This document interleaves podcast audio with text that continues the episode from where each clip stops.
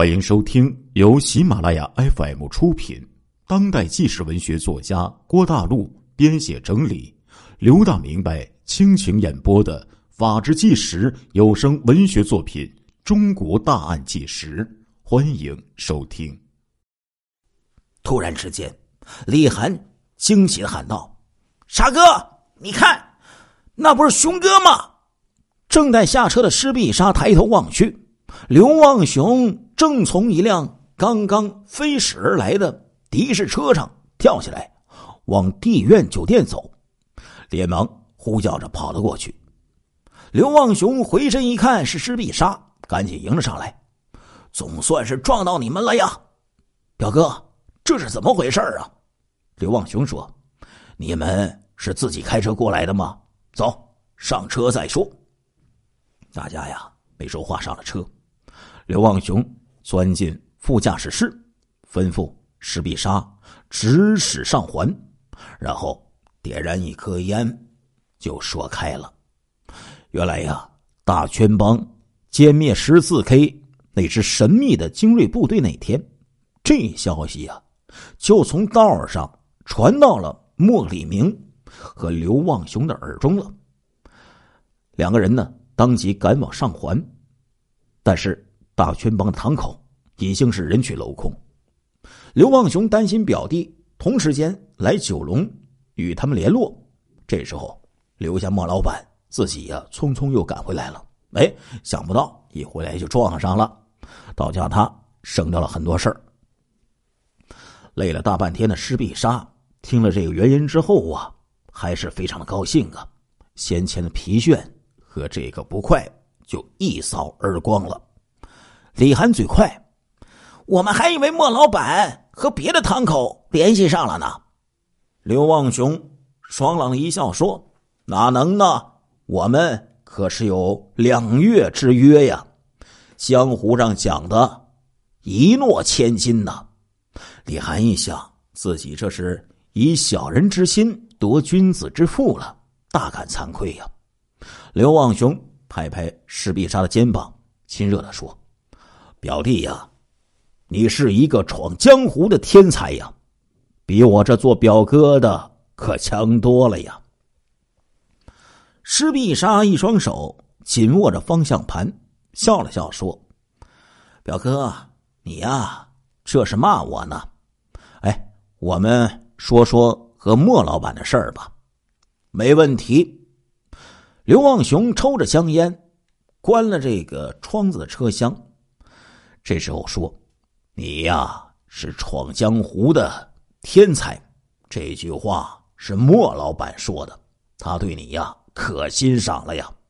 十四 K 在香港号称第一大堂口，没有想到被你们轻易就给打垮了呀。这时候，汽车飞驰而去。他们在一家路边的酒店呢，吃饱喝足之后，继续上路了。施碧莎、刘望雄、李涵交替的驾驶着汽车，他们在凌晨的时候终于赶回到了上环，在远大酒店同莫立明就再一次的坐到了一起。当时莫立明呢刚刚入睡，听说施碧莎来访，赶紧披衣来见呢。一见面，这个莫立明莫老板就像见到久违的老朋友。施帮主，恭喜恭喜呀！施碧莎还着礼说：“恭喜我什么呀？我们的合作吗？听莫老板话里的意思，还有什么好事啊？”双方客气一番，就坐了下来。刘望雄替大家伙啊都倒好了茶，莫立明就说了。自古英雄出少年，石帮主果然是雄才大略呀！哎呀，听莫老板这话呀，倒是老气横秋。别忘了，你呀才是真正的英雄啊！施必沙豪爽的一摆手说：“别石帮主长，石帮主短的了，听了多生疏啊！莫老板，瞧得我呀，就叫我一声。”阿沙就行了。好，果然有江湖豪情。莫立明止不住的赞叹说道：“施必杀扼要的就讲了九龙之情，末了呢说，现在我们是否签下合作的意向书啊？”莫立明爽快应允，当下双方就这个毒品的等级和价格谈妥了。再往后，话题呀又扯到了十四 K 的事儿上。莫立明说：“阿沙呀，十四 K 虽然被你重创了，但是一堆木到底现在还在呀。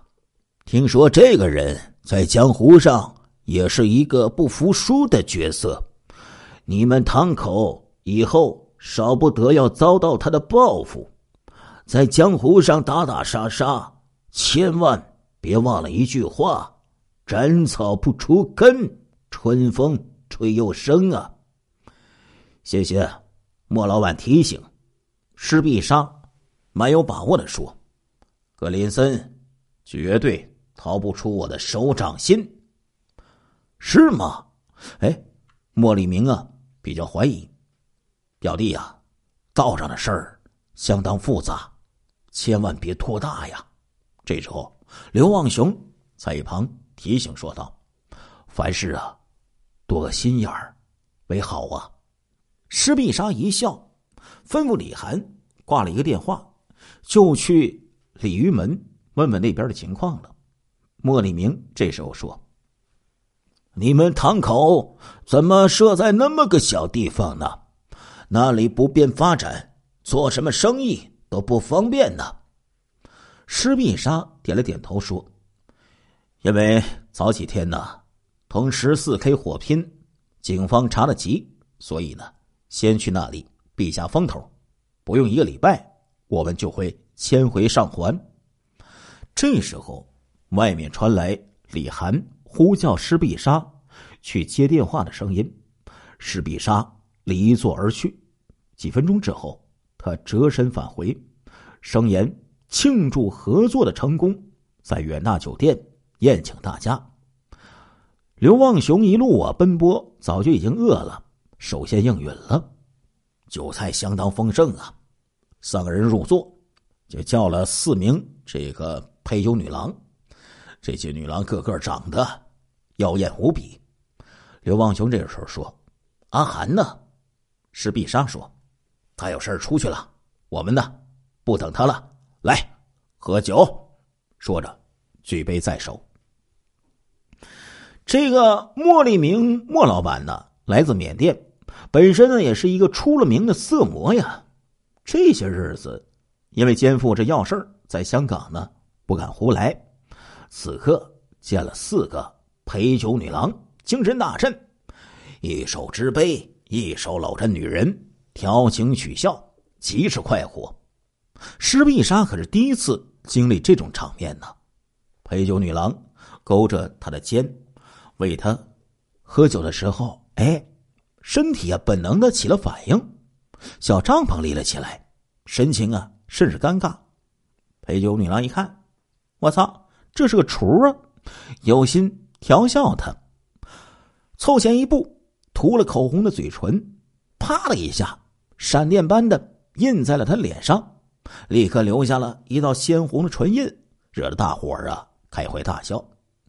刘望雄这时候走过来，将这名陪酒女郎揽在自己怀里，说：“我这表弟呀，乃是纯情男孩以后就别再为难他了。”今天晚上是他做东，这些陪酒女郎果然呢不再捉弄他。施碧莎再次坐下的时候，不由自主的就想起了童曼来了。时间呢不知不觉过去了三个小时，这时候李涵呢气喘吁吁的就闯了进来。怎么样？施必杀问道。李涵。瞟了一下三个陪酒女郎，欲言又止。久经风尘的这些陪酒女郎当然知道怎么回事啊，知趣的就告退了。李涵这才说起来：“沙哥，阿东他们在下面等你行动呢。石必杀挺身而起，好，我们这就行动。刘望雄说：“表弟啊，你们堂口莫非有什么重大行动不成啊？”石必杀一笑点头：“需要我帮忙吗？原来是客，怎么敢劳驾表哥你呀？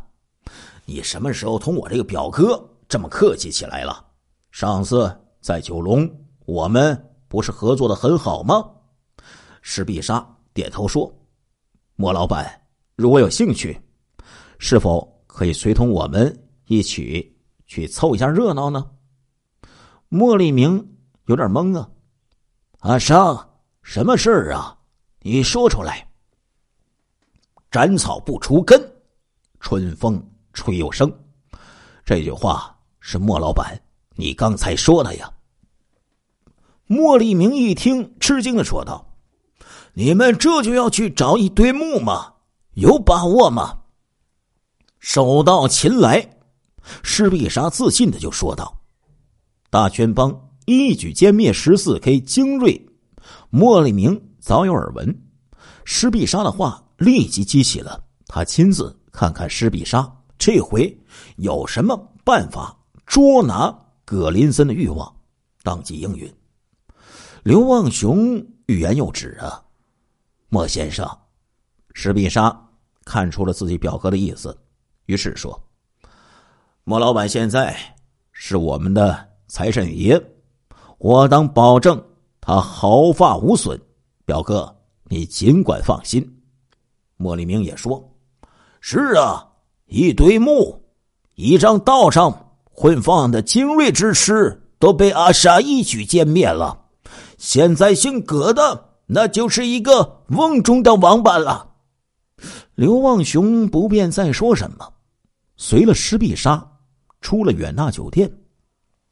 这时候啊，停车场上已经停着两辆装满了大圈仔的近百名的枪手。罗东、钱汉强见了他们，迎了上来，都准备妥了吗？施必杀问。罗东点了点头。姓邓的呢？他在前头。岔路口等着我们呢。石必杀下令说：“开始行动。”莫立明和刘望雄随着施必杀就坐在了小车里，一行三辆汽车飞驰而去。时间呢，已经是第二天的凌晨四点钟了。皇后大道啊，霓虹灯闪烁，灯火辉煌，路上的车辆呼啸飞驰。除了皇后大道。前面呢，果然出现了岔路。施必杀吩咐李涵停车，把头探出窗外，不远处果然立着一条人影。这个人正在焦急的张望，发现他们飞跑过来。施必杀看得明白呀，来者呢正是十四 K 的邓贵堂。邓贵堂一见这个施必杀身边的莫礼明、刘望雄。不免有一些狐疑。施必杀说：“这是我的两个朋友，缅甸来的。他知道瞒不过这个老狐狸，所以呀，坦白的就告诉给了邓贵堂，以免他呢胡乱猜疑。”邓贵堂一听，果然呢就不再说什么了，打开车门就钻了进来。姓葛的现在还在那里吗？